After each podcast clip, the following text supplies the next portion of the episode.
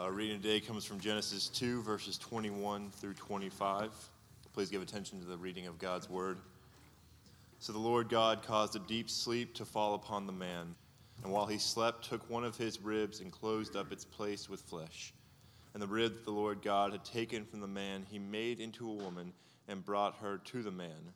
Then the man said, This at last is bone of my bones and flesh of my flesh.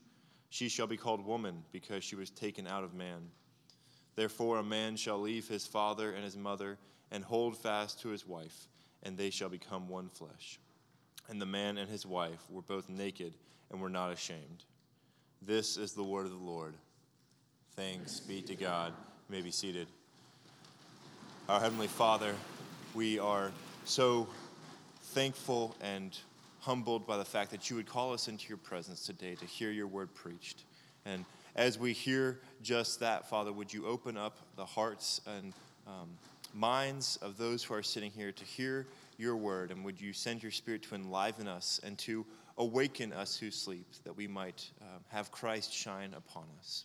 Um, let us see that wonderful truth that though our relationships are broken and marred by sin, yet we have become one with Christ. And may that truth um, sound to the very depths of our soul.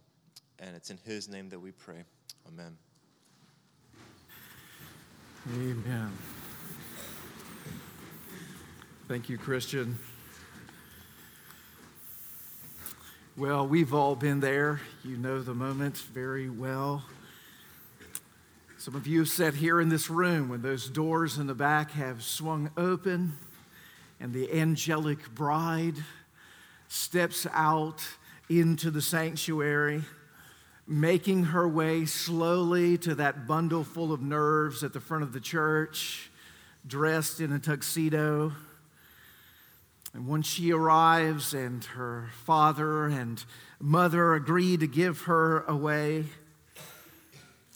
the father kisses her on the cheek and then sits down in the front row. And then the minister, in some traditions, will ask that somewhat nerve wracking and perplexing question If there be any here who can give a reason why this man or this woman should not be joined in marriage, speak now or forever hold your peace.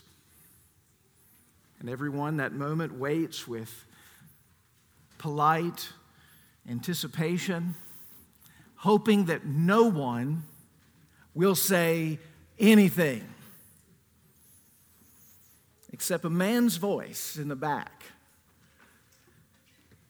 says, How do you know? He clutches the pew in front of him and rises to his feet and, in a sincere tone, asks, I don't mean any disrespect, but how do you know that this marriage it's going to work. People stare at the floor nervously. Others glare at the man with indignation. But as he asks the question, many in the room begin to have answers to that question that fill their heads. The maid of honor says, They're in love. Love will conquer all. A mutual friend says compatibility, of course, that's going to do it. This marriage is a lock. They are perfect for each other. Their youth pastor, who have known them for many years and knows the families that they come from, says it all comes down to the parenting. They come from good stock. They're going to be just fine. And Uncle Bob straightens his tie and he says, Do you have any idea how good their portfolio is? Do you know the money that they're bringing into this marriage? And did you know that money is one of the major stressors that divides any marriage? They're in a good position. The best man, somewhat frustrated by the question, said, Look, they both go to church and profess faith in the Lord Jesus Christ. They've read all of the right premarital counseling material. Let's get this show on the road. The pastor, feeling a little pressure to save the service. Says, Dearly beloved, we are gathered here in the presence of the Lord, and it is He who will make this marriage work. Now, if some of you have read Dave Harvey's wonderful little book, When Sinners Say I Do, you know that this is the fictional story that he actually opens that wonderful work with to raise the kind of questions that he actually wants to address in the midst of this book on marriage. Because he knows that that question, how do we know that this thing is going to work? is a question that so many of us have and even wonder about on the day of our own marriage and as we get into married life and see others get married. What is it that's going to really make this marriage work? And all of those variety of answers that we heard from the maid of honor and the best man, from the youth pastor, from Uncle Bob, and are all answers that are good, that have measures of truth to them. But it was the pastor who said it's the Lord that's going to make this marriage work, that gets to the very center of what marriage is all about. But to understand the meaning of what making marriage work means. We've got to dive in here in Genesis chapter 2 to the purposes for why God made marriage in the first place. Before we can really answer the question, how does it work, we have to answer the question, what is it for? What is it actually designed for? How is it that God has made marriage, and what has He wanted it to accomplish? Well, with that question in mind, I want to look at this passage with you in four different ways this morning. I want you to see, first of all, the need for marriage as it's displayed in the context of this passage. But then I want you to see the provision for marriage, which we see actually taking place in the midst of this marriage. Thirdly, I want you to see the wonder that's intended for the life of marriage that we see in Adam's response. And then, fourthly, I want you to see the purpose of marriage as is clearly outlined in the final two verses of our reading. And so I want to start with you in this need for marriage. Why did we need this thing from the beginning? Two weeks ago, we reflected on Genesis chapter 2. We looked together at verses 18 to 20, and we learned something very shocking in that passage. We learned that there was something not good about creation. Now, when we read that in verses 18 of Genesis chapter 2, and then uh, again noting that in verse 21 of Genesis chapter 2, it's jarring to us as readers to read not good in relationship to the creation because if we've been reading from the beginning of Genesis chapter 1, we've seen that the benediction or the blessing of good, the approval and the acclaim of God over everything that He has made, has been the drumbeat of Genesis chapter 1. He gets to the end of the creation days and he says, It is good. It is good. It is good. He, in fact, he gets to the end of Genesis chapter 1 and he takes it up a notch. He said, It is very good as he comes to the conclusion of day six. But as he gets to Genesis 2:18, we see that he tells us that something is not good about creation, which begs the question uh, what is not good? And he says very plainly that it's not good for man to be alone. It's not good for man to be alone. Now, two weeks ago, just to set the context for what it is that we're jumping into today, we said there were two primary reasons for why it's not good for man to be alone. And if I could put it in this language, one is a being reason, meaning in his person, it's not good for man to be alone. And the other is a calling reason, or with regards to his doing. So we could say being and doing are two reasons why it's not good for man to be alone. Uh, the first is this being reason or this person reason. Uh, we said that God Himself is a trinity. That he is three persons and yet he is one God from all eternity, from the past, the present, and the future. This God has within himself, as Father, Son, and Holy Spirit, always been in community. Uh, we might rightly say God has never been alone. He's always had the eternal fellowship of himself within the three persons of the Trinity. And if Adam here, who has been made in the image of God, Genesis 1 26 to 28, is alone in creation, is there a problem? There's a big problem. Adam can image God in the way that he's designed to image God if he is alone, because God, in his very person, is never alone. And so when God sees Adam alone in Genesis 2:18, he says, This is not good. This is not reflective of who it is that I am.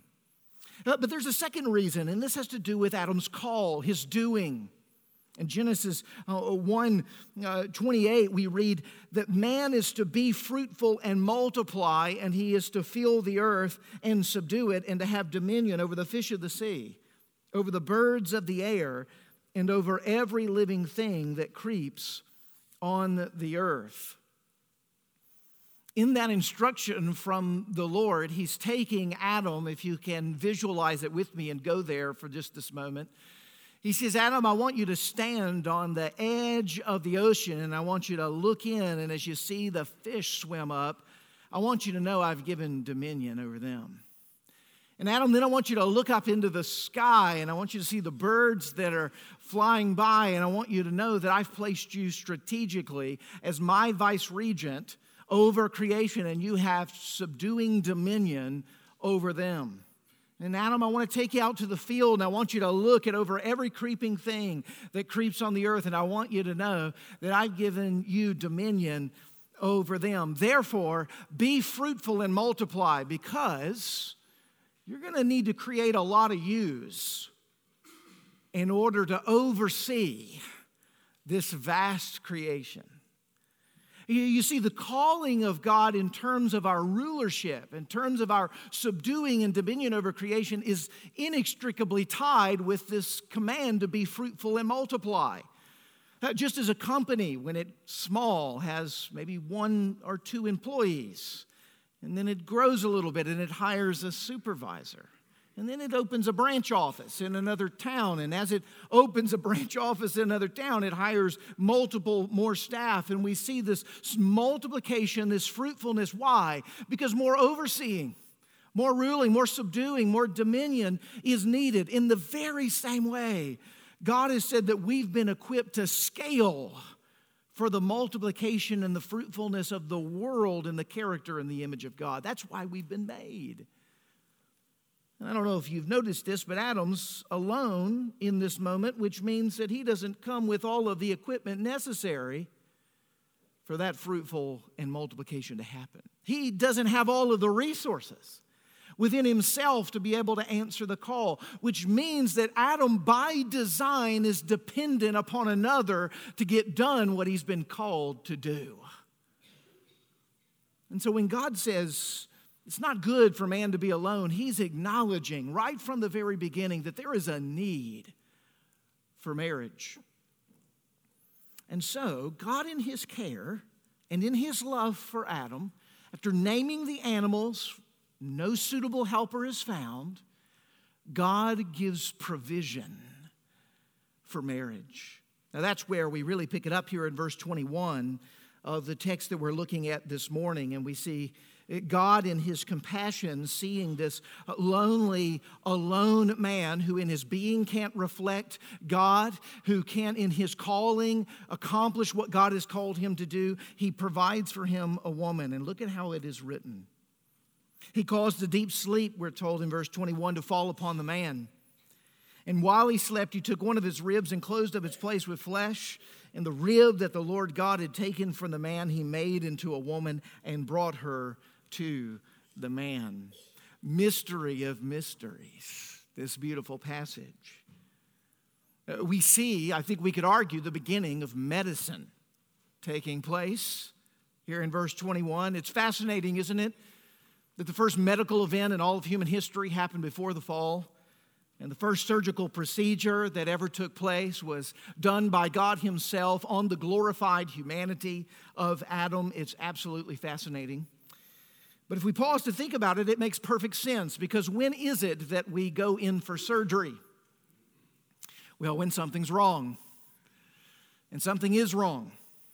Uh, not physically with Adam. God didn't hiccup in the midst of his creation of Adam and he's going in to correct something that was awry. No, he's healing through the physical body the relational problem that Adam faces by being alone. And he, as the first anesthesiologist, if we can put it so, puts Adam into a divine sleep.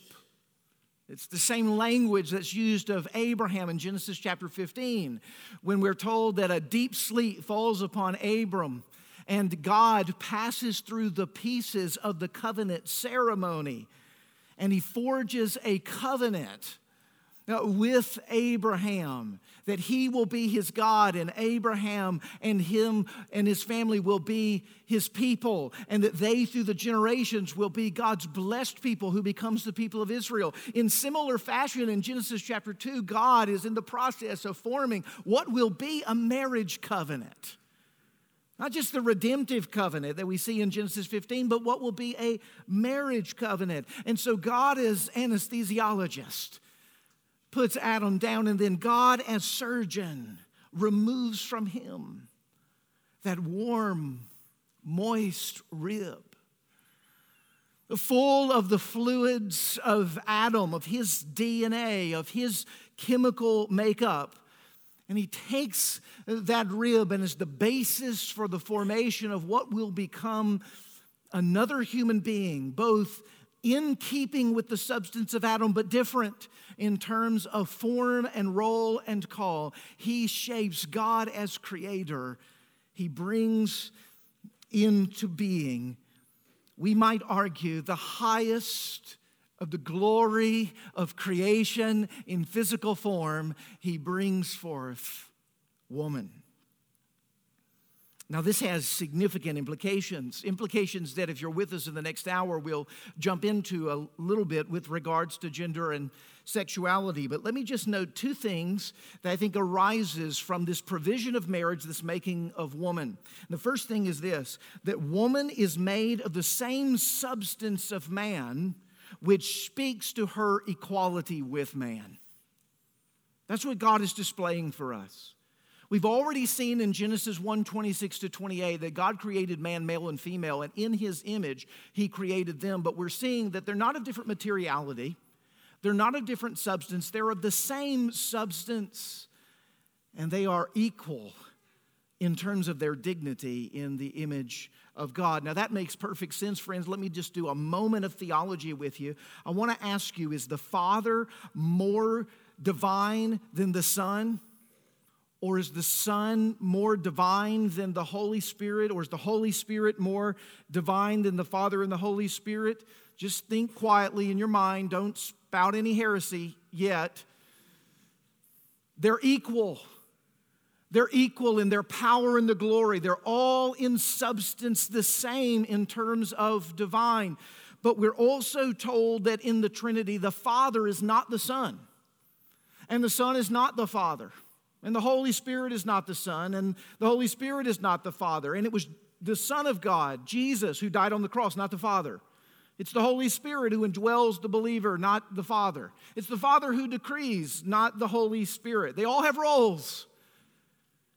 They're all distinct, they're all different persons, but they're equal in terms of their dignity, their glory, and their power. Don't you see when we begin to see the difference between a husband and a wife, and we see the difference between a male and a female, at the base of the provision of marriage is not this tension between, but this harmony in the glorious equality and difference of which God has made us, not for ourselves, but to reflect His glory and to reflect who He is. We see that woman is made of the same substance of man, which speaks to her equality with man. And we see that though the same substance, she is a different person from man. Amen? Amen. She is a different person from man. Man is a different person from woman. We are not created identical, though we are created equal. That is incredibly important for our understanding not only of how it is that God has designed us, but how it is that God Himself, in His own person in the Trinity, is designed. This is why Matthew Henry says this beautifully. It is a little colloquial, a little parochial, but listen, listen to this. This is beautiful. He says, The woman was not made out of man's head in order to top him. Uh, nor was she made out of his feet in order to be trampled on by him but she was made out of his side to be equal with him, to be under his arm in order to be protected by him and to be near to his heart in order to be beloved. Now, there's so much to puzzle and to reflect on and to, to, conversate about in that glorious quote by Matthew Henry. That's why you might notice at the back of your bulletin, and you're taking the message home for you home fellowship group leaders and participants, and for you families. I've asked you to ponder that quote a little bit. What does it mean, and what does it look like in your own marriage and in your own relationship to live into these glorious truths that are being de- given to us and set forward for us here in Genesis chapter 2. So I want you to see the need for marriage. I want you to see the provision for what Adam needed in marriage, but I want you to now see the wonder of the wedding. I want you to see the wonder of the wedding. Did you catch the language at the end of verse 22? It says, And the rib that the Lord God had taken from the man, he made into a woman and brought him to, brought her to the man. Isn't that beautiful? I want you to just go with me for just a minute into the text. And this is real and historical. It's recounting for us how it is that God has done things. And we're getting to the origin of the nature of things. So it's appropriate that in our minds and our hearts we would envision it as historical and real, and we should go there in tied with the scriptures and its teachings, but also imaginatively, thinking reflectively about this moment. Adam has just named all of the animals. He's gotten to the end of the naming of all of the animals, and in verse 21 of the text, we're told no suitable helper was, was found for him. He had seen that all of the animals had suitable helpers, and he didn't have a suitable helper. And he was being brought into that moment to the recognition of his need. And then God puts him into surgical sleep. He, at this point, is a little drowsy. He's waking up from the, from the stupor. And God comes to him and he says, Listen, Adam, I've got one more creature for you to name. We, we had named them all, but I, there's one more while you've been asleep. There's been one more that I really want you to name. I'm really interested on what you're going to name this one. And Von Rad says it's as if God Himself, like the father of the bride, escorts the woman down the aisle to Adam. Here in the hint of the text that he brought her to the man, he, he's giving her to the man. He, the origin, the true father of the bride, the true giver of the gift of woman to man, comes in this idyllic marriage ceremony. This perfect one, woman, stunning in pre fallen glory freshly formed from the Creator's hands, arm in arm with her Father God, is brought before the man who was made for her, the woman who was made for the man. And when he sees her, it's pretty clear. He can hardly believe his eyes. His re- response is one of soaring joy. He says, At last, do you feel it? At last, I've been waiting for this. Finally. That's the sense of relief, that sense of culmination and hope that this could be true of him as it's been true of all of the other animals. At last, bone of my bones and flesh of my flesh. She shall be called woman because she was taken out of man. I was pondering this this week. Do you realize that this is the very first recording of human speech in all of human history. I really have never really reflected on that. If you were asked what was the first words ever recorded in all of human history, you know what they were? They were a love poem from the mouth of Adam to God in the midst of the response of the gift of a woman. That was the first recorded words that the Lord gives us of human speech. And isn't it remarkable? It's not narrative, it's not factual, it's not perfunctory, it's not taking care of business, it's not, hey, can you get me a cup of coffee? It's a poem. It's, the, it's an ascended language.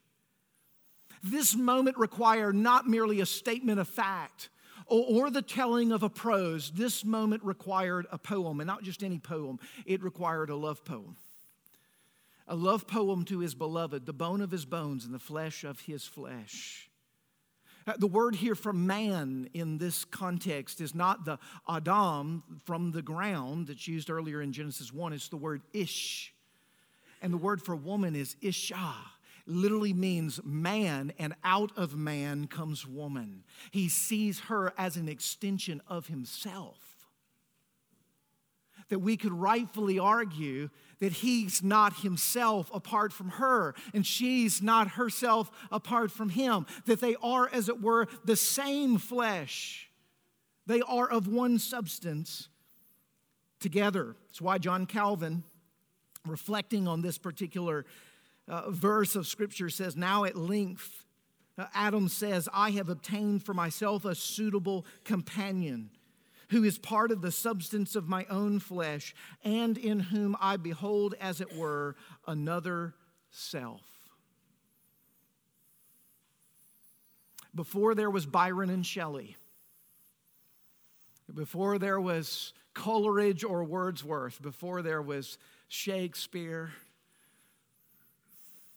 there was Adam, who was writing the love poem for the woman in which he was made to be with.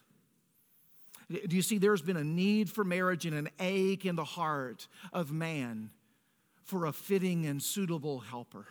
There's a provision by God in His kindness for the creation of woman, who is the final, we might call the apex of God's created glory.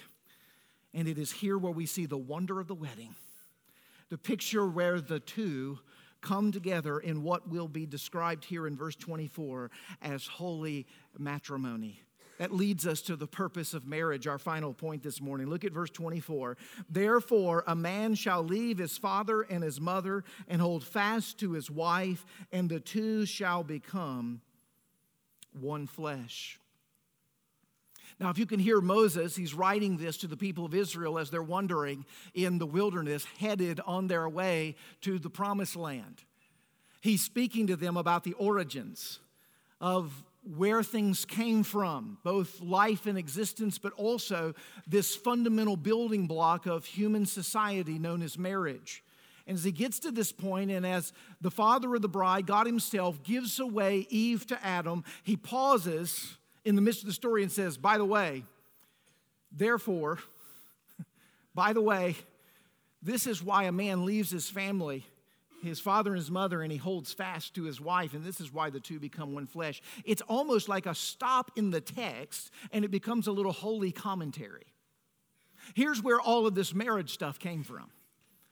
This is what was going on at the beginning. Here was all of the movements of God and all of his intentions at display. And I want you to see here is where the leaving and the cleaving gets its meaning. Now, that language of leaving and cleaving, or the leaving and holding fast, as we see here in the text, is covenantal language. It's the language of saying, I once was committed over here, but now I am making new covenantal commitments to this person and that requires that I leave behind the life that I've always known in order to join with the new life that I will get to know and grow into with my beloved. That's the language. Now, the reason that's important is that's different from the way we tend to think about marriage. We tend to think about marriage as I'm going to take my life and I'm going to join it with your life and we're going to have our life. But that's actually not what the text is teaching us. The text is teaching us that marriage is such a radical institution, so unique among all of what God has established, different from father and, and, and mother relationships or parent child or, or any other relationships that we might have in the world. This relationship, if you enter into it, it's not that you take your otherwise pretty good life and bring it into relationship with another, it's that you're actually leaving your whole life behind in order to join with a new life that you have never known before. And we know this is true, those of us who are actually married here in this room and have experienced both the grace and the pain of what it means to be married, because we've tried to bring our otherwise fairly happy life into relationship with our spouse, and we have found out that it doesn't work quite that easily. That the life that we lived previously was a lot more selfish than we realized that it was. And though we thought we were a pretty both good looking and easy to get along with chap, um, we're much harder to get along with than we realized. And that all of the freedoms that I once had and all of the independency that I once felt, I'm saying goodbye to it. And, and now I'm going to build a relationship with someone who is always going to be there. Always. I have to think about them. I have to take into account their thoughts. I have to serve them. I have to care for them. I have to live my life in relationship to theirs. In fact, the language here of, of they're going to become one flesh is the spirit of I'm no longer my own. In fact, I don't even have a life by myself, I'm just half of a life that we share together. We are two halves of a whole that makes one flesh. Now, the question becomes well, if that's the case, if this is what marriage is all about, this is the design of marriage, why does anybody ever get married? I mean, this is so entangling, this is so restrictive. Why would somebody jump into it?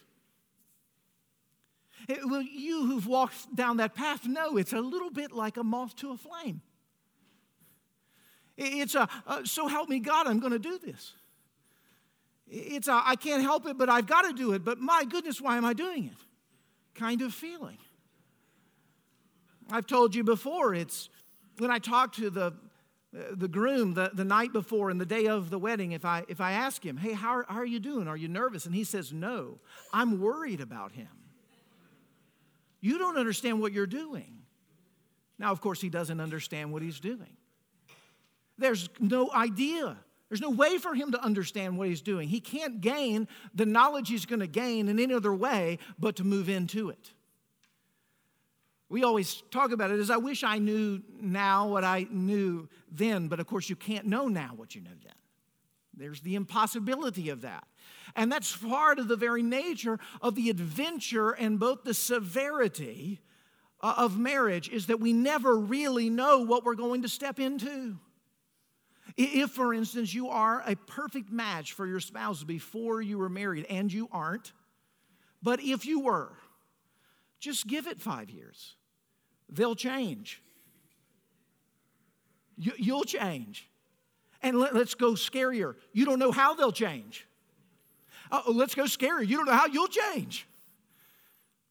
You'll both be different. You're going to go through crises that you can't even imagine. You're going to go through incredible joys that, that you, you wouldn't even know to foresee.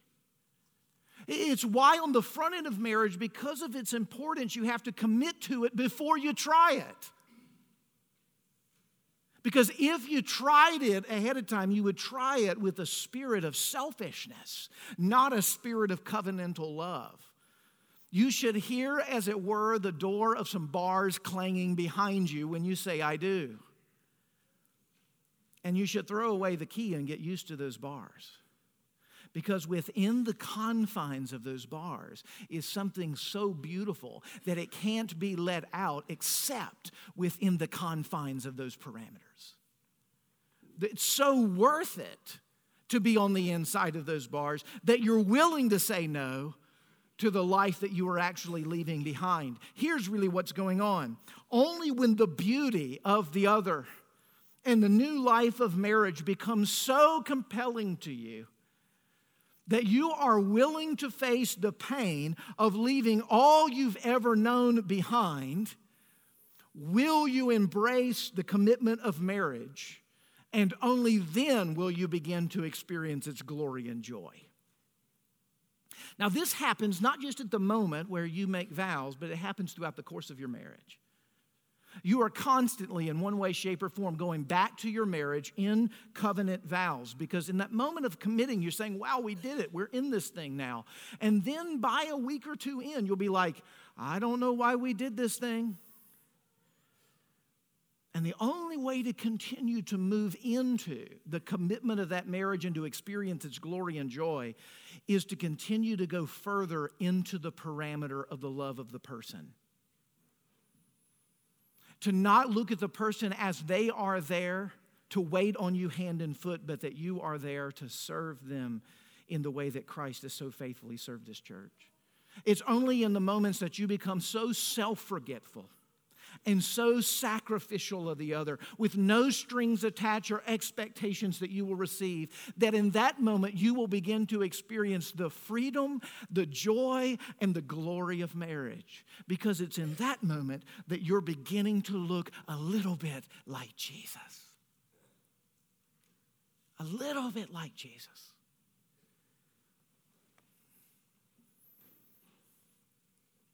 Do you see, when you say, I love you no matter what, and I'm not going anywhere, no matter what happens in this life, better or worse, sickness or health, rich or poor, I'm not going anywhere. Why?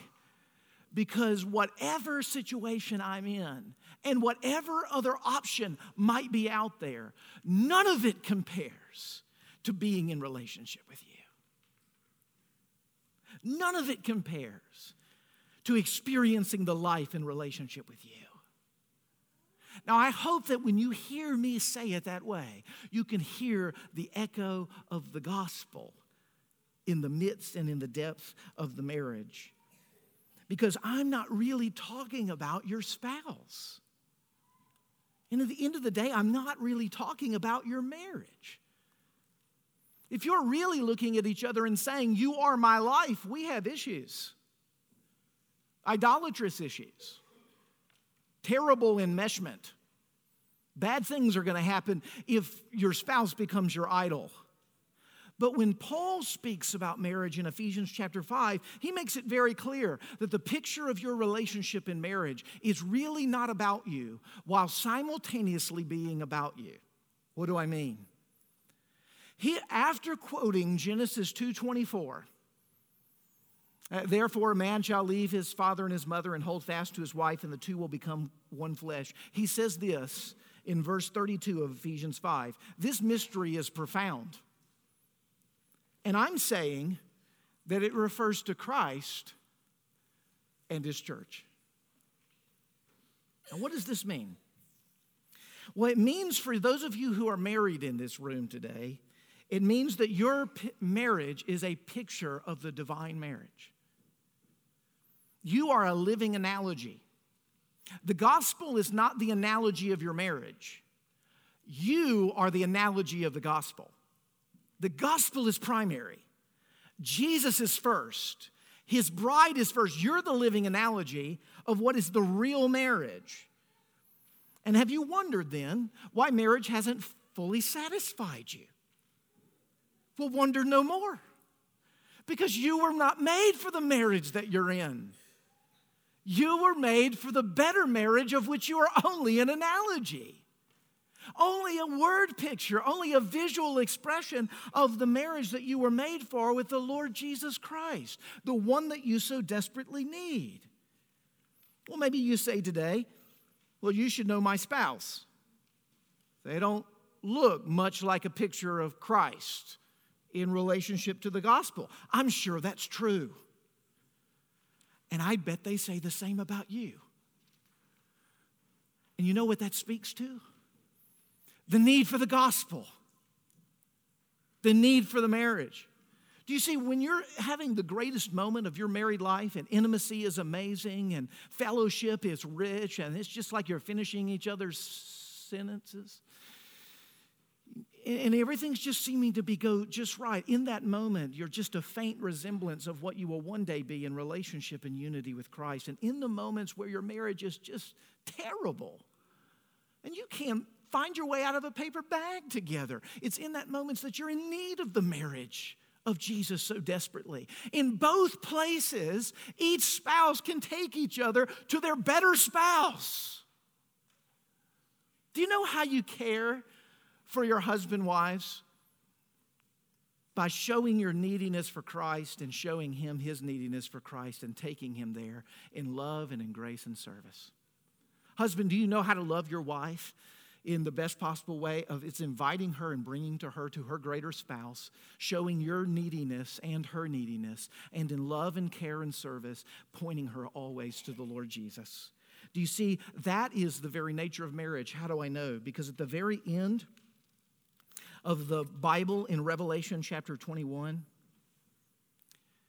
we're told that the church is a bride coming down out of heaven gloriously adorned beautiful on display. She, she, is, she is the most, she's better than Eve. She's better than Eve could, could have ever been. And she's made up of every kindred, tribe, tongue, and nation, every person who has ever trusted in the Lord Jesus Christ alone for their salvation. Do you see, marriage, Jesus tells us it doesn't happen in heaven. We don't give and receive marriage in heaven. You know why? Because all of heaven is marriage. All of it is marriage. How could you be given and received in marriage? You're already married to the Lord Jesus Christ. He is your groom, and you are the beautiful bride, which means, listen, singles, divorced, widows in this room. Don't you see what this means? Uh, Christ already, in love with you, has left his family. He left his father in the heavenly places. He left all the life that he had ever known from eternity past. And you know what he did? He has pursued you by becoming man. He has pursued you by living a perfect life, utter service in every way that you possibly needed. And on the cross, he got down on one knee and he humbled himself. And he proposed to you in the glory of his love. And he said to you, for better or worse, for richer or for poor, in sickness and in health. I will never leave you nor forsake you. And I'm here to tell you if you have thought that a man would do that so well, you are mistaken. If you have thought that a woman would do that and do it so well, you are mistaken. You, this day, in relationship with the Lord Jesus Christ, have already been married to Him in faith. I'm not looking at anybody that's not married if you're in Christ today. And it's why the great hymn says the church is one foundation, is Jesus Christ, her Lord. She is his new creation by water and the word. From heaven he came and sought her to be his holy bride. And with his blood he bought her, and for her life he died. Brothers and sisters in Christ, listen. We're all at various ages and stages and experiences with this adventure, rough and ragged and remarkable marriage as it can be. But all of us are headed here if we're in Christ, which causes us today to never despair, but to always hope. And with the vision of the glory of the marriage of Christ to his church, inspire and spur us on to today love our spouse unto Christ, or in our singleness, in our widowhood, in our divorcee, to love Christ as the one true bridegroom of my soul. Because the day comes where all of us aren't married to those sitting around us. The day comes when all of us together are married to Jesus. Father in heaven, we long for that day. We long for the day when that marriage, prefigured in our marriage, crafted at the beginning in Genesis chapter 2 and brought to completion in Revelation 21, we long for the day when we arrayed in those righteous robes that look like a wedding dress are before your throne of grace and we see in glorious array a wedding marriage supper of the Lamb.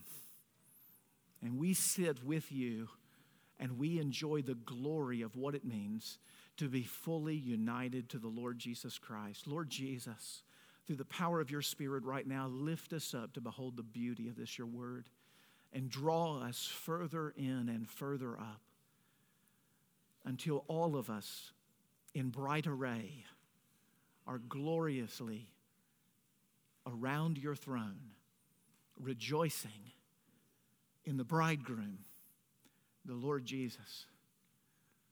For him we love, and for him we live. We ask it in Jesus' name. Amen. Let's stand together.